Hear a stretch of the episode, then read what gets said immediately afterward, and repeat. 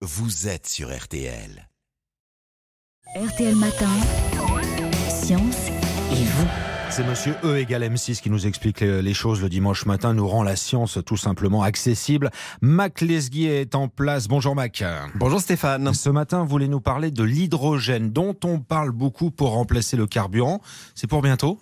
Stéphane, c'est une vraie question car c'est vrai qu'on entend dire partout qu'il faut un plan hydrogène. L'hydrogène va pouvoir propulser nos voitures et nos camions.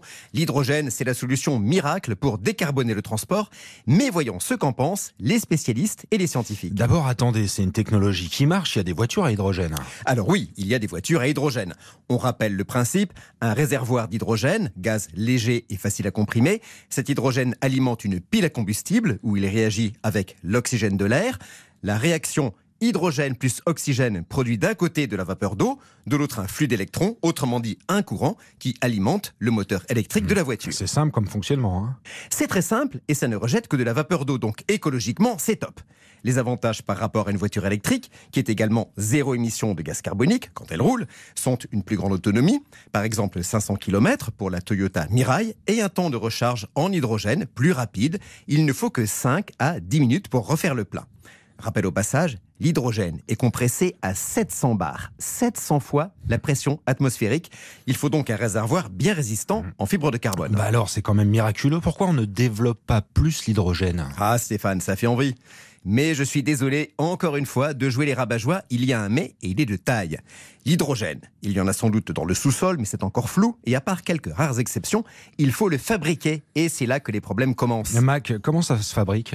Alors, sur Terre, l'hydrogène, le plus souvent, il y a d'autres atomes. Par exemple, dans l'eau, H2O, ou le gaz naturel, le méthane, CH4. La solution la plus simple et la moins coûteuse aujourd'hui, c'est de partir du méthane. Méthane plus vapeur d'eau chauffée donne de l'hydrogène et du gaz carbonique qu'il faut recapturer dans une installation de décarbonation, sinon il part dans l'atmosphère. Pour tout ça, il faut beaucoup d'énergie pour chauffer la vapeur d'eau, pour piéger le gaz carbonique dégagé, puis pour compresser l'hydrogène à 700 bars. En plus, il y a des fuites de méthane tout au long du processus. Bref, un chercheur de l'université Cornell de New York a fait le calcul. Le procédé est pire pour l'environnement que si on brûlait directement le méthane dans le moteur d'une voiture à gaz. Mais alors, Mac, est-ce qu'il n'y a pas un autre moyen de produire de l'hydrogène? Oui, on peut le faire par électrolyse de l'eau, pas celle qu'on fait en travaux pratiques au lycée. Deux électrodes plongées dans l'eau, on fait passer un courant électrique, on observe un dégagement d'oxygène d'un côté et d'hydrogène de l'autre. Ça, ça coûte horriblement cher. Le rendement est mauvais, les électrodes se dégradent. Si ça marche au laboratoire, ce n'est pas le cas aujourd'hui à l'échelle industrielle. Quand cela sera-t-il rentable En 2030, en 2040 On n'en sait rien. Non, la voie la plus prometteuse, c'est l'électrolyse de l'eau à très haute température, 800 à 1000 degrés, température à laquelle l'eau se décompose en oxygène et en hydrogène.